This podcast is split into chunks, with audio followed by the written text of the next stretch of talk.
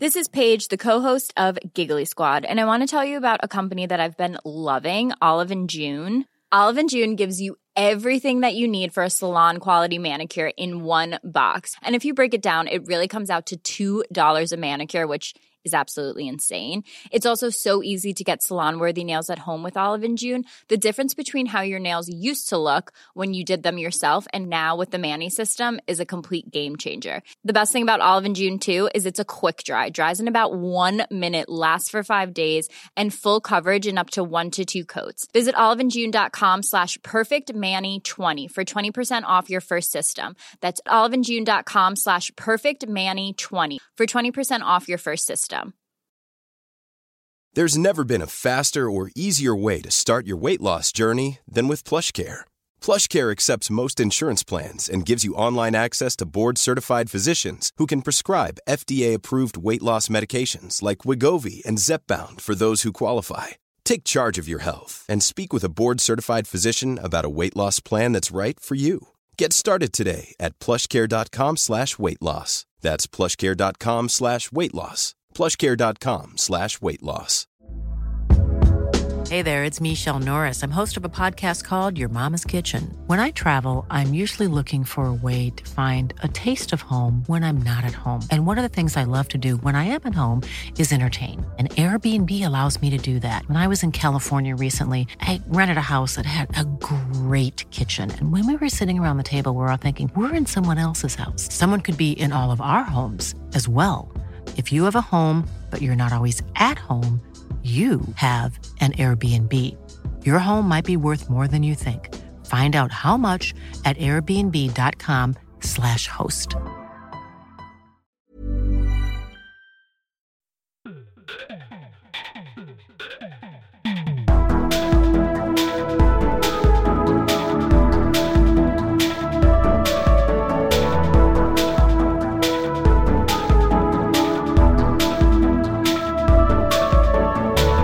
Hei og velkommen til en ny episode av Liberalere podkast med meg, Klaus, og Ole.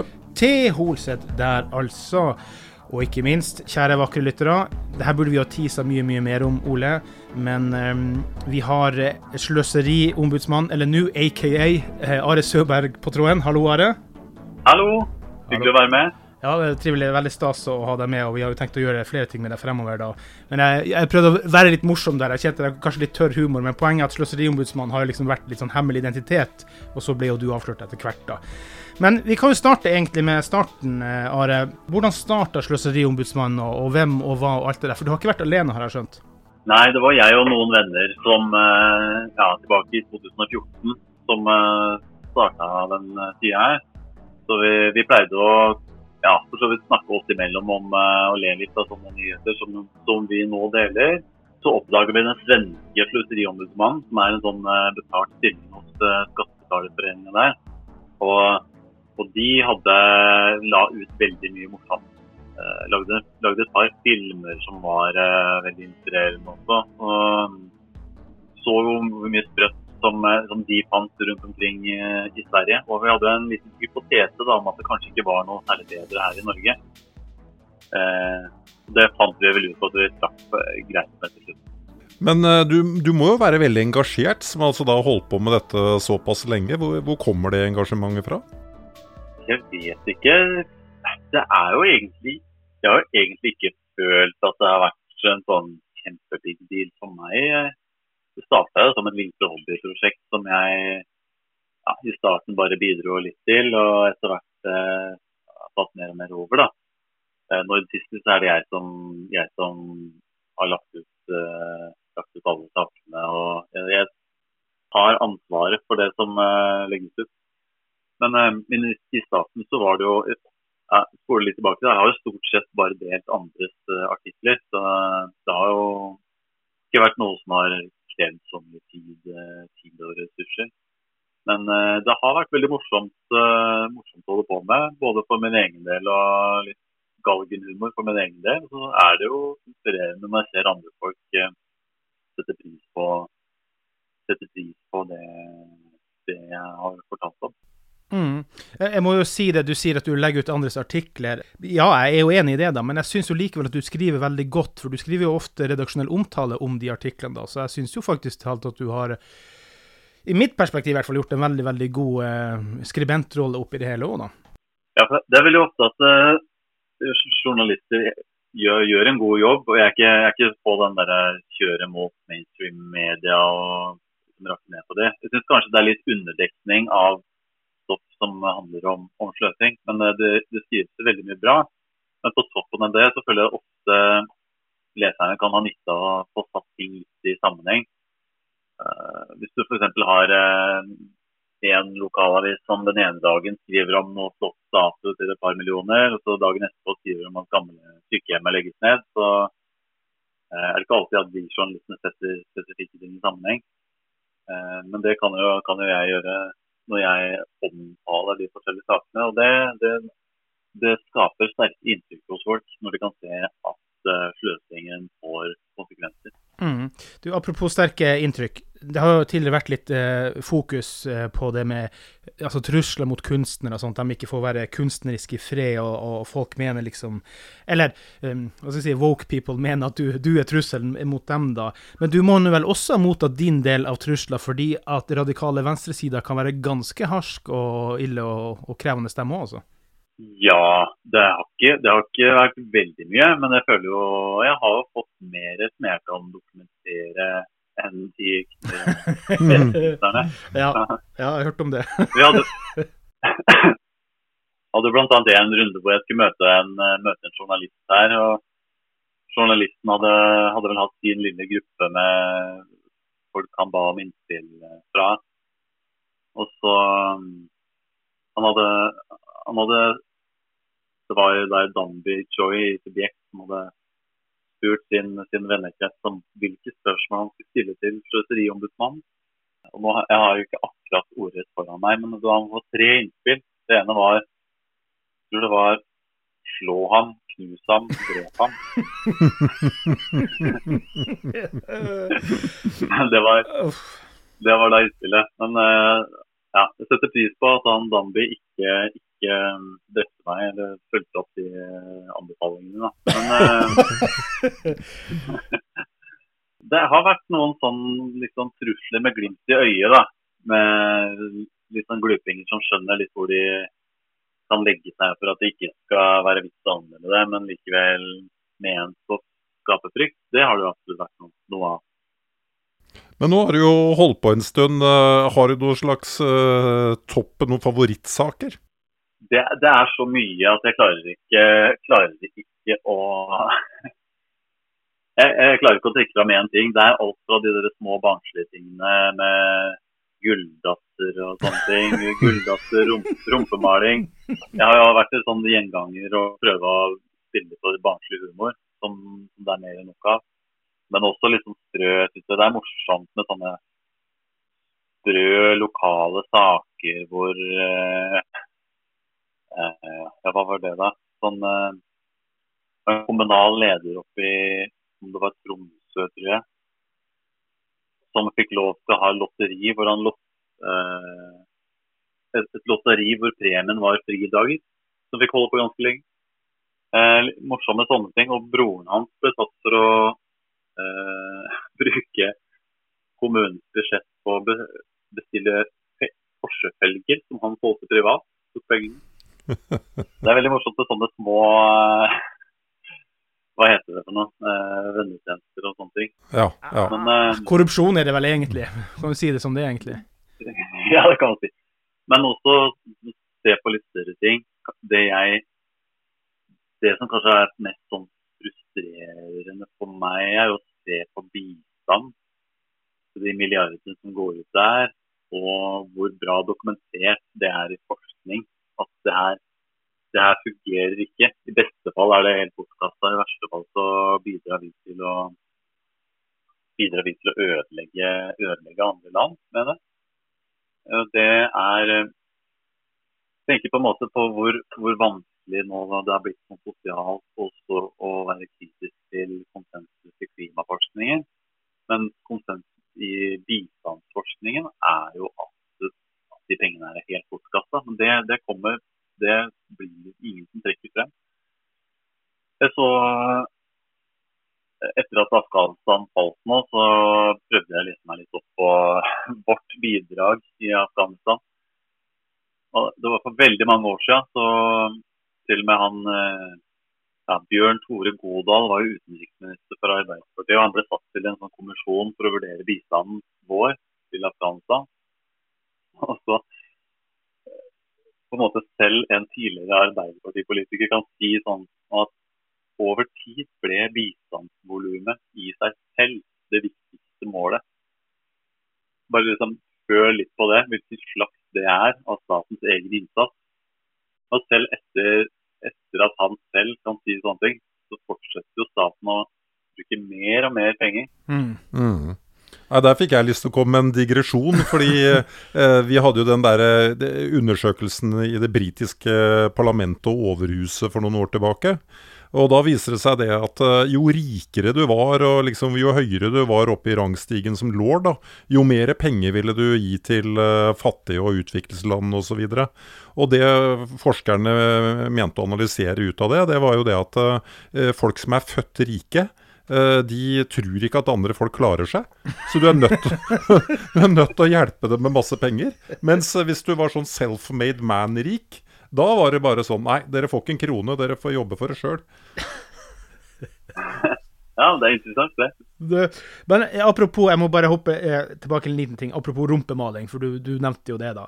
Eh, og det er en ting som, eh, som provoserer meg eh, sterkt med det. fordi at jeg er for absolutt all kunstnerisk frihet, bare ingenting som har noe med, med statsmidler å gjøre. Nå hadde vel du også nylig en sak ute med en av som selger mest i Norge uten subsidier, kunst osv. Men problemet her for meg er at, at, vi utvikler oss til et jævla samfunn Nå kan jeg nordlendisk kan si det, et jævla fucking samfunn hvor, hvor, på en måte det woke-samfunnet tar over, og alt skal beskyttes og bevares. Men hvis du gjør den type ting, altså hvis du driter maling ut av rævhullet ditt, så må man vel kunne forvente at det blir reaksjoner. Jeg, altså, jeg regner med at du er enig, men hvor, hvor, kommer det fra at kunstnere skal forvente null reaksjoner på det de driver med? Eh, ja, det er, det er eh, jeg, jeg har ikke helt klart å få tak på de der argumentene der. Men skal jeg være i stand til å gjengi andres argumenter. Men jeg, jeg, klarer fortsatt ikke å gjengi argumentene for uh, hvorfor jeg er så slem. Fordi det er, det er ikke helt uh, Det er liksom ingen konsise argumenter rundt det. Uh, men du har rett i at det er en sånn woke-tema som ligger, ligger under, under det her. De peker jo ofte tilbake på Det er en sånn veldig banal greie med at nazistene var kritiske til uh, en viss type kunst.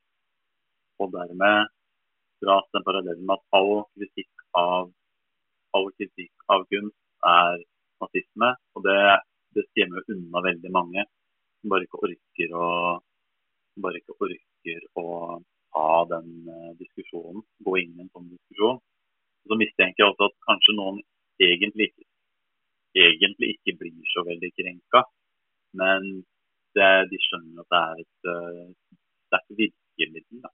Apropos, apropos, rasisme, jeg må bare koppe, kaste inn en liten digresjon der. Uh, som selvfølgelig til og med Moderpartiet måtte ut og beklage i går. Da. Det var jo når Grønn Ungdom sa det at hvis du var for olja, så var du rasist. da snakker vi uh, woke i, i, verste opphøyd i tredje, eller hva, i tiende. Så det er ekstreme ting. Men det er jo et annet spørsmål, eh, for, for, fordi du, du eh, Ikke sant, du er på en måte i posisjon til å så uh, Altså, du har jo fått en viss makt med den innflytelsen du har hatt. Har du noen form for redaktørplakat? Uh, legger du noen begrensninger på deg selv i det du skriver? Det er jo begrensning og begrensning. Det er jo alltid et valg hvilke temaer jeg skal velge å snakke om. Jeg har jo på en måte begrenset meg litt der med å prøve å uh, prøve, å styrt litt unna de mest kontroversielle tingene, egentlig. Det er eh, Noen har på en måte Og det, det, er ikke det at det på en måte vil være feig rundt kontroversielle ting, men det er, så, det er så godt å prøve å finne ting som alle burde være enige om. Jeg tenker at uh, de laveste fruktene Jeg blir ikke interessert for bare å gå etter de laveste fruktene. Men, men, men man skal jo plukke de laveste fruktene først. Så det å klare å finne ting som både høyre- og venstresida burde være enige om, det, det, det, er så deilig når man finner de sakene.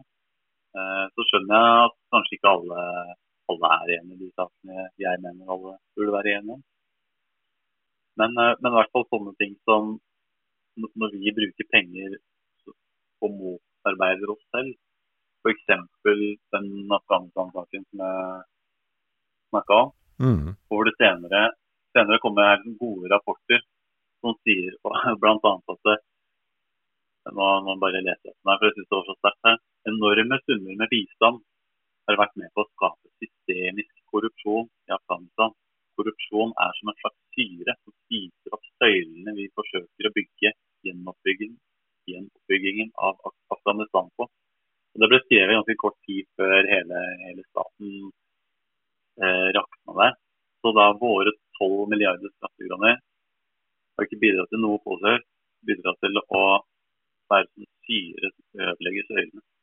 Og Det er flere andre sånne ting også. F.eks. jeg har vært litt opptatt av eh, snakke med liksom, miljøsak. Jeg prøvde også prøvde å få med meg MDG-ere på, på, det gjelder biodrivstoff, som jeg også syns er helt, helt forferdelig. Hvor vi har innført et påbud om at vi skal fylle biodrivstoff i all drivstoff her i landet. Og det hentes jo fra regnskogen. Og så senere blir vi overraska over at regnskogen hogges, og bruker milliarder på, på å bekjempe det. Mm. Så det er, det er liksom sånn det jeg mener med sånne lavthengende frukter. Det er de letteste tingene vi kan gå etter, som alle burde være enige om. Eh, så da har jeg kanskje prioritert sånne ting, og så styrt unna andre ting som kanskje, hvor det kanskje er sløsing, men hvor det er vanskeligere å få noen konsensus. Da, som kan gå på ting som alt som har med Nav å gjøre, alt som har med innvandring å gjøre. sånne ting. Det har jeg på en måte styrt litt unna, selv om jeg kanskje kan ha, ha litt personlige meninger om sånne ting. Men jeg tenker det får, det, får ikke være slutttriombudsmannssak. Mm. Må bare si det at eh, med drivstoff, det biodrivstoff er jo festet, for det snakka vi om tidligere her, det med Ruter i, i, Oslo som måtte kutte ut biodrivstoffet på bussene sine i MDG i Oslo, rett og slett fordi at de gikk så stort i minus av det. Sånn at måtte tilbake til vanlig drivstoff. Så noen ganger kan intensjonen være bra, men, eh, men resultatet blir elendig, som du sier, når regnskogen også kuttes. When you're ready to pop the question, the last thing you want to do is second guess the ring. At Bluenile.com, you can design a one of a kind ring with the ease and convenience of shopping online. Choose your diamond and setting. When you find the one, you'll get it delivered right to your door. Go to Bluenile.com and use promo code LISTEN to get $50 off your purchase of $500 or more. That's code LISTEN at Bluenile.com for $50 off your purchase. Bluenile.com code LISTEN. Many of us have those stubborn pounds that seem impossible to lose, no matter how good we eat or how hard we work out. My solution is PlushCare. PlushCare is a leading telehealth provider with doctors who are there for you day and night to partner with you in your weight loss journey. They can prescribe FDA-approved weight loss medications like Wagovi and Zepbound for those who qualify. Plus, they accept most insurance plans. To get started, visit plushcare.com slash weight loss. That's plushcare.com slash weight loss. Many of us have those stubborn pounds that seem impossible to lose, no matter how good we eat or how hard we work out. My solution is PlushCare. PlushCare is a leading telehealth provider with doctors who are there for you day and night to partner with you in your weight loss journey. They can prescribe FDA-approved weight loss medications like Wagovi and Zepbound for those who qualify. Plus, they accept most insurance plans. To get started, visit plushcare.com slash weight loss. That's plushcare.com slash weight loss. Hey there, it's Michelle Norris. I'm host of a podcast called Your Mama's Kitchen. When I travel, I'm usually looking for a way to find a taste of home when I'm not at home. And one of the things I love to do when I am at home is entertain. And Airbnb allows me to do that. When I was in California recently, I rented a house that had a great kitchen. And when we were sitting around the table, we're all thinking, we're in someone else's house. Someone could be in all of our homes as well. If you have a home, but you're not always at home, you have an Airbnb. Your home might be worth more than you think. Find out how much at airbnb.com/slash host. Hey, it's Paige DeSorbo from Giggly Squad. High quality fashion without the price tag. Say hello to Quince. I'm snagging high-end essentials like cozy cashmere sweaters, sleek leather jackets, fine jewelry, and so much more. With Quince being 50 to 80% less than similar brands. And they partner with factories that prioritize safe, ethical, and responsible manufacturing. I love that. Luxury quality within reach. Go to quince.com slash style to get free shipping and 365 day returns on your next order. Quince.com slash style. Vi må snakke litt om eh, netthat, fordi at man satt vel opp Ytringsfrihetskommisjonen, har jeg skjønt, for å redusere netthatt. Jeg forsto det var tanken bak. Eh, men så har du denne Begard Reza som trakk seg fra Ytringsfrihetskommisjonen. Jeg forsto det litt at det var pga. det, men eh, hva hadde du egentlig gjort, eller, eller hadde det noe med Sløseriombudsmannen å gjøre i det hele tatt? Jeg gikk litt i surr av den debatten der, og alt som skjedde der. Ja, du, jeg har gått i, jeg har gått surr sjøl. Jeg så noen som uh, foreslo at VG burde lage en sånn der, uh, grafisk uh, framstilling av hele greia. Det, det har jeg nesten bruk for sjøl. Ja.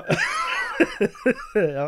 Du vet en sånn der hvor du, du vet en sånn når du åpner og scroller, så sklir ting veldig sånn sexy på plass. Og Mhm. som alltid, som alltid bare blir helt rot når du prøver å lese den på mobilen. Da. Men, Ja.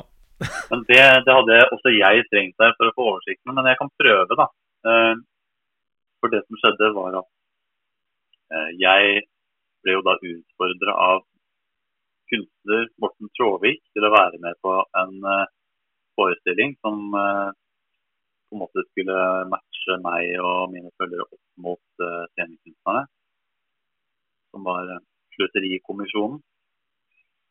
Og, og del to av den var i, i Drammen i mai, tror jeg. Mai eller juni. Og da, da var Ytringsfrihetskommisjonen også der. Skulle ha et møte der. Da passa det at eh, de inviterte meg og Morten, eh, Morten for å snakke om, uh, om ytringsfrihet Som, som tilfeldigheter, rett og slett? At dere var bare tilfeldige i samme eller tilfeldig å fylle. Det var vel at eh, det er noen i Drammen som prøver å Det er en slags festival i Drammen, Kulturytring i Drammen. Okay. De prøver å bli en sånn slags eh, Arendalsuke for eh, kulturlivet. Så Det var vel under det arrangementet at både Ytringsfrihetskommisjonen var der og Støtterikommisjonen. Men da ble i hvert fall jeg invitert, jeg og mange andre. Vi var vel eh, en ti stykker oppover på, som fikk fem minutter hver. Og mitt, mitt nærvær der, det skapte jo en sånn eh, kjedereaksjon. Hvor først eh, Ytringsfrihetskommisjonen hadde jo invitert flere av de kunstnerne som har vært kritiske til meg også. De trakk seg jo med en gang, så de fikk høre at jeg var der. okay. Og så starta de sitt alternative konkurrerende arrangement til på nøyaktig samme tid. Eh, og de fortsatt nekta for at de drev med noen boikott. Så veldig sånn barnslig, barnslig greie. Og så var det da fagforeningen til dansekunstnerne, norske dansekunstnere, som skrev et sånt opprop eh, hvor de da mente bl.a. at jeg ikke burde blitt invitert på det innsynsmøtet. Og så Begard Reza igjen trakk seg da for å støtte det oppropet. og så senere fordi hun mente at eh, Kjetil Rånes hadde sagt noe som var uh, upassende om transpersoner. Så det ble en sånn uh, Supperådet! Det ble Supperådet, det her, da. ja. Det er fin det Supperådet. Det var jo også i, i den artikkelen til Begareta så trakk hun seg bl.a. til at uh, Ytringsfrihetskommisjonen hadde uh, invitert rasister og hatpredikanter. Ikke sagt noe hvem som var hvem, så klart. Jeg, Det har jeg så stussa på. Hvem av dem er det? jeg, jeg tror nok ikke jeg var rasistene. Det, det har på en måte ikke blitt Og det har litt det at mitt navn har blitt knytta til liberalistene, det har vært en litt velsignelse på den måten. Fordi selv den gjengen her skjønner det at eh, det er litt vanskelig å kalle noen rasist som på en måte har en forbindelse til det partiet som kanskje har den mest liberale innvandringspolitikken. Så jeg har sluppet unna, heldigvis, takket være det. Jeg tenkte på om kanskje jeg var hatpredikanten. men, uh, ja. men, men, senere så kom det fram at det antagelig var han uh, Helge Lurås. Mm. Ja. Som var invitert på et senere arrangement. Men det her er litt uklart. Men uh, ja. Jo, han er atskillig nærmere i den kategorien i hvert fall. Det er det jo ingen tvil om. så, ja. Så, ja. Nei, jeg skulle si at Det er jo litt av noen historier du egentlig har vært gjennom det siste året. Det har skjedd litt av hvert. Du ble jo bl.a. avslørt i gåseøyne. Kan du fortelle litt rundt det? Hva, hva du syns om det? Altså ditt egentlige navn, da? Ja. Nei, altså det her eh, Nå er jeg jo veldig glad for det. Der har vært kjempefin tid etterpå. Og jeg er jo enig at det er bra å stille opp eh, stille opp under fullt navn. Det er sånn det skal være. Så Grunnen til at det dro ut litt, var Det starta jo som et lite hobbyprosjekt. Og da måtte aldri samtidig med at det skulle bli så, bli så stort. Um, så starta vi jo det samarbeidet med, med Morten Stråvik, hvor vi ble enige om at denne anonymiteten skulle være noe vi kunne måte leke litt med og spille litt på i, oppbygningen til den forestillingen. Og så skulle jeg da være der på scenen eh, under forestillingen. Så det, det, var jo hele tida planen. Men så dro den forestillingen ut over ganske lang tid pga. korona. Og pga. Ja, første forestillingen ble jo faktisk delvis avlyst pga. at de kunstnerne klarte å prate om nå plattformet og, og skjelle ut alle involverte. Så, så, dro jo det her ut i over et år etterpå. Og eh, den der anonymiteten ble jo ganske merkelig. Men nå hadde jeg jo på en måte lovt det til Morten. Og tenkte jeg skulle være lojal mot det. Når han først hadde mista, mista venner for å stille opp delvis for meg, så ville jeg være litt uh, lojal tilbake.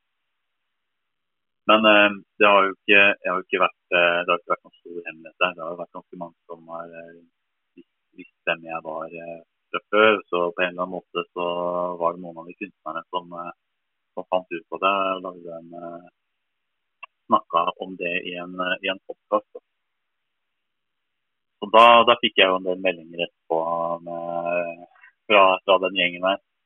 Hvor det var litt sånn LOL, game over. Nå er det slutt. Det trodde jo de, da. Men, uh... Men det jeg funderte litt over der, det var jo at de kobla det opp mot at du har vært ganske suksessfull med penger og investeringer. Jeg, liksom, jeg skjønte aldri helt den er, er, hvor, Altså, hadde det vært bedre om du hadde vært en fattiglus, liksom? Jeg skjønte ikke det der. I, i visse miljøer, altså, hvis du har hatt noe med noe som kan kalles finans, da er det jo da er det game over. Det, det er karakterdrap i seg selv. Så de, de, trodde nok at alle andre også tenkte sånn. Eh, men eh, nei, så den, den kritikken, det, det, var litt merkelig. Nei, for jeg, jeg, tenker jo det at jeg er tryggere på en med din bakgrunn når du gjør vurdering av sløsing. Altså en person som ikke har noe forhold til penger inn, penger ut, uh, hva ting koster i Altså de svære tallene, da. Uh, han ville ikke kunne skrive så godt som det du gjør, det, det er nå min mening. Så jeg, jeg syns det er veldig bra at du har, uh, ja, har tallbakgrunn, da. Ja, altså jeg syns alle, alle, skal jo kunne ha rett til å ytre seg om, om statlig pengebruk. Altså, jeg skal ikke gjøre noe sånn veldig stort nummer av den bakgrunnen min, men jeg har jo, har jo en viss eh, Jeg skal ikke skru på meg en voldsom, eh, voldsom kraftig utdanning innenfor samfunnsøkonomi, men jeg har jo i hvert fall litt kjøtt på beinet i forhold, til, i forhold til andre når det gjelder å snakke om offentlig pengebruk. Så jeg, jeg tror folk flest ikke akkurat syntes at det var noe karakterdrap som fungerte. Og jeg, jeg syns nesten sånn i etterkant Det var jo litt stressende i starten. ikke sant? Du, ikke vet, eh, du vet jo at det er en egen gærninger som kan, kan, gjøre mye rart. Men sånn i etterkant så syns jeg det her har vært skikkelig kul imagebygging, egentlig, for meg. Så jeg blitt framstilt som en sånn uh, Blitt framstilt som en sånn velstående bad boy.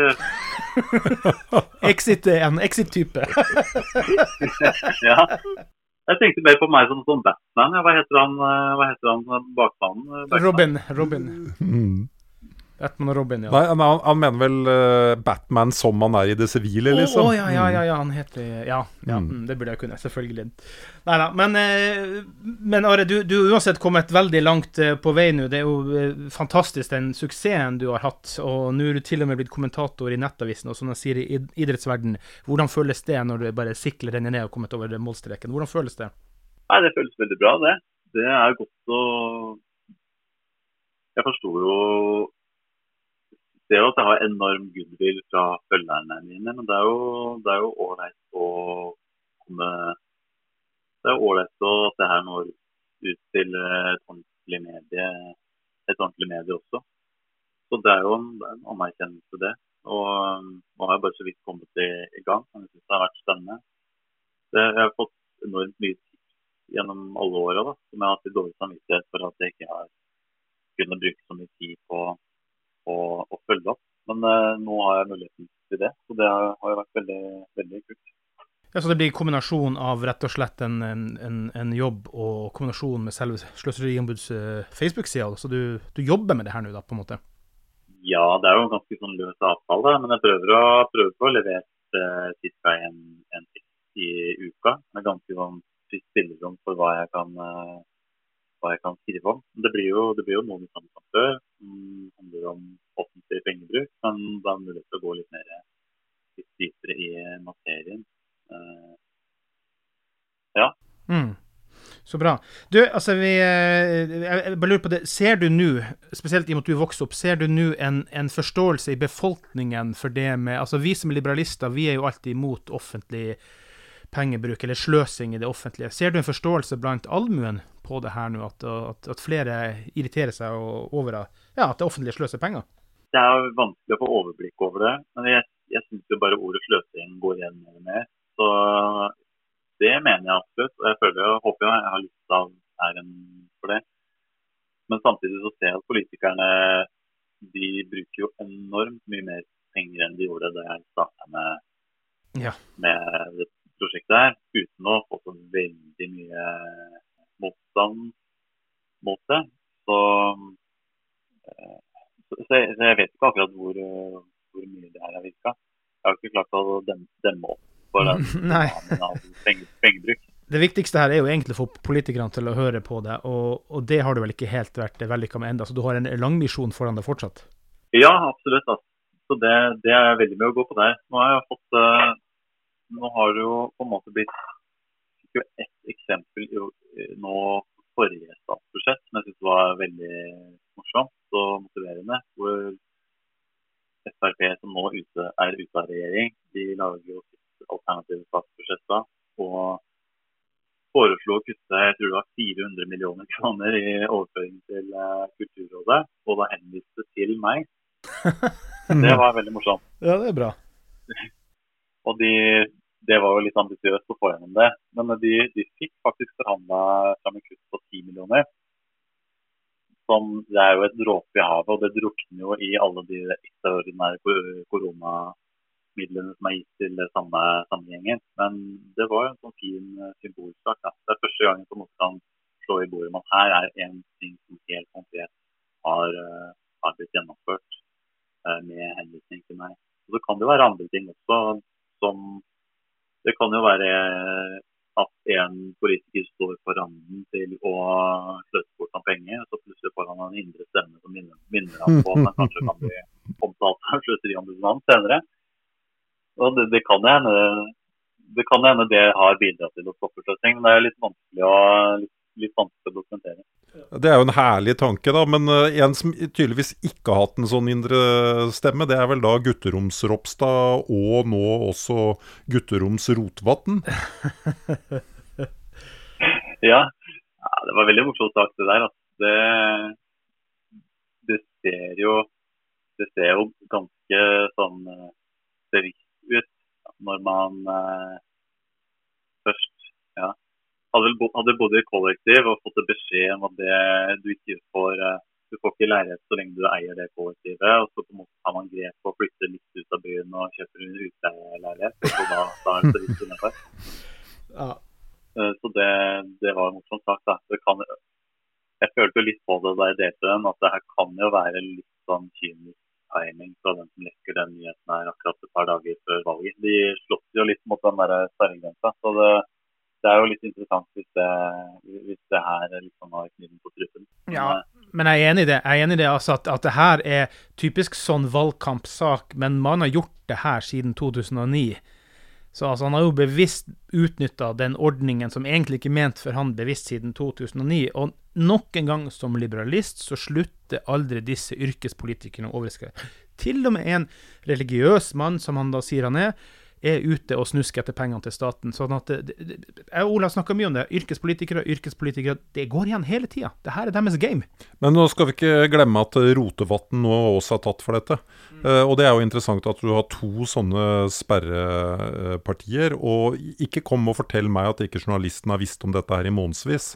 Eh, så det er jo ikke tilfeldig. Men litt spesielt at det kommer fra Aftenposten, da. Ja, men Rotevatn har ikke hatt en bolig i Oslo i tillegg, sånn som det eh, Ropstad har hatt, da. Så, Det det så jeg syns Ropstad sin er mer graverende, da. Ja. Han har faktisk hatt en bolig der, han har bare leid den ut. Sant? Så, så, så det er liksom graverende her. Men eh, Are, det ligger jo an til eh, likevel regjeringsskifte. Vi får jo se om siste innspurt eh, som kommer nå, da. Så, så, så vi her mistenker at det kommer til å bli mye mer sløseri å skrive om de neste fire årene hvis det blir regjeringsskifte. Og derigjennom så kommer jo vi også da i Liberale podkaster ha mye å snakke med deg om. Så for vi tenkte i lag med deg så skal vi fremover lansere da Liberalerens sløseripris. Vi får se hvor, hvor ofte vi gjør det, men det gir oss grunn til å prate med deg veldig ofte. Så det, det gleder vi oss veldig mye til. Så det er veldig gøy å få samarbeide med deg. Men Ole var opptatt før vi gikk i gang om du hadde en litt sånn het potet som kommer til å bli avslørt eh, snart. da. Og jeg tror du hadde en liten sak eh, på gang som kan bli liksom avslørt her hos oss først. Ja, nei, jeg har jo avslørt og avslørt. Det er jo en, enda en sånn sak som har jo vært i media, men jeg føler at det er, eh, det er mulig å det det er mulig å sette ting i litt sammenheng, eh, og sånn folk forstår egentlig hvor alvorlig det er. Det har jo vært sånn voldsom eh, jernbanesatsing siste, siste årene. Ja, jeg skulle si, si 150 år, men greit nok. det er gammel metode. Ja, riktig. Ja. Men eh, jeg har fått litt sånn opp øynene for eh, først eh, altså hele jernbanestrekningen ut, utover i Østfold. Det, det er en vanvittig historie. da. Først Follobanen som nå eh, den, den blir jo gjennomført nå, men den eh, koster vel antagelig 40 milliarder kroner. Det var rent gjørme, gjørmehold hele området. Det var jo ikke mulig å grave noe der engang, så alt måtte jo gjøres om der, skjønte jeg. Så det, den har kosta mye ekstra, ja. Ja, og så er jo da eh, Jeg har fått litt opp, øynene for noe som heter Moss, som er veldig fascinerende. For det der Jeg tror først så regna de med at eh, en 10 km strekning gjennom Moss skulle koste 5 milliarder, som er ganske vanvittig i seg selv. Og så ble det 10. Så ble det 18 milliarder. 18 milliarder kroner for, eh, for 10 km. Da, da snakker vi ganske høy, høy nettopris. Men problemet der er jo at eh, Moss sentrum er en sånn gryte av, eh, av krikke, krikkeleire. Ja, samme som Follo. Mm. Og, ja. Og da etter dette raset i Gjerdrum, så skjønte man jo at det derre arbeidet, arbeidet med å lokalisere farlige kvikkleire, det er jo ikke akkurat noe sånn eksakt vitenskap. Så det var kanskje greit å ta, ta en runde til på det. Eh, fordi dere NGI hadde jo vært borti Gjerdrum og titta litt der. Nå hadde jo på en måte, Det hadde jo vært noen røde flagg, men det var vel ikke det området som ble framstilt som det aller farligste, slik jeg forsto det. Så var det sånn at eh, Man vet ikke helt hva som utløste det skredet i Gjerdrum, men eh, en av de mistenkte er jo at det var noen som, eh, noen som gravde litt i bakken, helt nederst i skråningen der, for å lage en tursti. De gravde da, de gravde da 30 cm ned i bakken. Mens, eh, mens da i Moss, Moss sentrum er på en måte eller havneområdet i Moss er en, nede i en sånn gryte som er eh, Sentrum ligger på en sånn slags skråning ovenfor. Og, og nede i den gryta skal du da grave der også, men ikke 30 cm. Her er det en sånn grøft på 35 meter som du skal grave. Du kan si sånn Sluttstreken blir ikke 18 milliarder her, med andre ord. Først kom det en ny rapport fra NGA som, som viste at, uh, at her er enda mer kvikkleire enn det var før. Og så kom det nylig nå, for noen uker siden, enda en rapport som mente at den forrige NGI-rapporten, som var kjempedramatisk, hadde alvorlig undervurdert uh, risikoen. Og de mente at det litt lenger ned på den, den uh, kanten så hadde det gått et kjempeskred for kanskje ja, 150-200 år siden. Kjempeskred. Og sentrum ligger der litt lenger oppover på den skredkanten. Og det snakkes om at eh, det, om at det kan være farlig for Horten sentrum. I og med at det kan være en sentrum i Moss sklir ut som det blir en tsunami over til andre sida. Det er ganske voldsomme proporsjoner, altså. Wow. Ja. Da snakker vi om New Moss, da. Etterpå. Ja. ja. Nei, men det her er jo etterpåklokkens navn bare galskap at de ikke har gjort en god nok grundig jobb i forkant her, da. Men så også er Bane Nor de er veldig er så veldig bastante de skal gjennomføre der. Og så har jeg sett litt på OK, la oss se. La oss, la oss si det ikke blir noe tsunami og la oss si det ikke blir noen flere overskridelser. Hva, hva gjør man det her egentlig for? Og Problemet da er at det, selv om det bare koster 18 milliarder, så har du allerede skrinlagt planene om å fortsette arbeidet videre til Fredrikstad. Så det er jo ikke sånn at det blir en flaskehals uansett. Og det, nå snakker vi allerede om lyntog fra Göteborg til Oslo. Og det kan jo ikke snirkle, snirkle seg i 400 km i timen gjennom Moss sentrum uansett. Så da har du liksom at det, det her kan bli verdens aller dyreste jernbanestrekning. Altså dyrere enn hurtigtog ut fra Tokyo og, og lyntog ut, ut, fra London. Og det er da en sidespor i Moss. Det er ganske Så du, du risikerer jeg, jeg, det, er nesten, det, er jo umulig å anslå risikoen her. Du risikerer at sentrum kan fly ut for å sette verdensrekord i dyreste jernbanestrekning for et sidespor det er ganske heftig. Men det her har da på en måte ikke samferdselsministeren nesten, nesten giddet å snakke om. Det er så merkelig. Så det tenkte jeg, det tenkte jeg merkelig at det ikke er en større, større greie. Så det tenkte jeg å snakke litt mer om framover. Det syns jeg er fint, og jeg regner vel med at den nåværende sittende samferdselsministeren kanskje vil snakke mer om det her 14.9. etter valget. Helst ikke før. ja, det blir kanskje lettere å, lettere å være kritisk. Ja, men det er uansett veldig viktig å ha vaktbikkjer. Altså, vi prøver å være vaktbikkjer i podkastverdenen og Vi ser jo opp til det Are. Vi er veldig glad for å ha deg litt med på laget her, og vi skal prøve å ringe deg opp. Skal, jeg hadde en idé om at vi skal ha en månedlig sløseripris. Ole er litt redd for at vi ikke klarer å forplikte oss til det, men det tror jeg vi får til.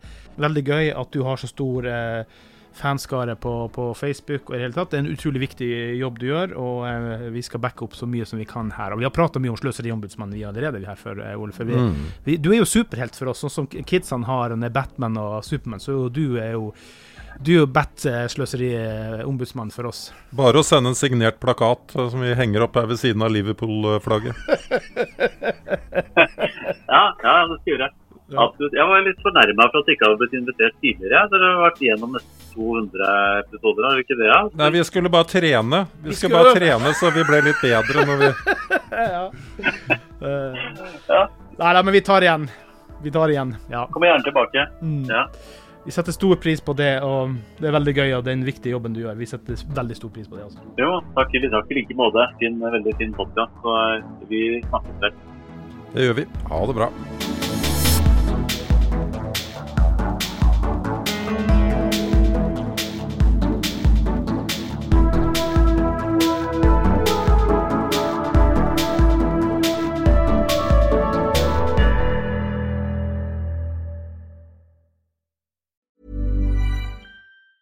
Planning for your next trip? Elevate your travel style with Quince. Quince has all the jet setting essentials you'll want for your next getaway, like European linen, premium luggage options, buttery soft Italian leather bags, and so much more. And is all priced at 50 to 80% less than similar brands. Plus, Quince only works with factories that use safe and ethical manufacturing practices. Pack your bags with high-quality essentials you'll be wearing for vacations to come with Quince. Go to quince.com slash pack for free shipping and 365-day returns. When you need mealtime inspiration, it's worth shopping Kroger, where you'll find over 30,000 mouthwatering choices that excite your inner foodie. And no matter what tasty choice you make, you'll enjoy our everyday low prices, plus extra ways to save, like digital coupons worth over $600 each week. You can also save up to $1 off per gallon at the pump with fuel points. More savings and more inspiring flavors make shopping Kroger worth it every time. Kroger, fresh for everyone. Fuel restrictions apply.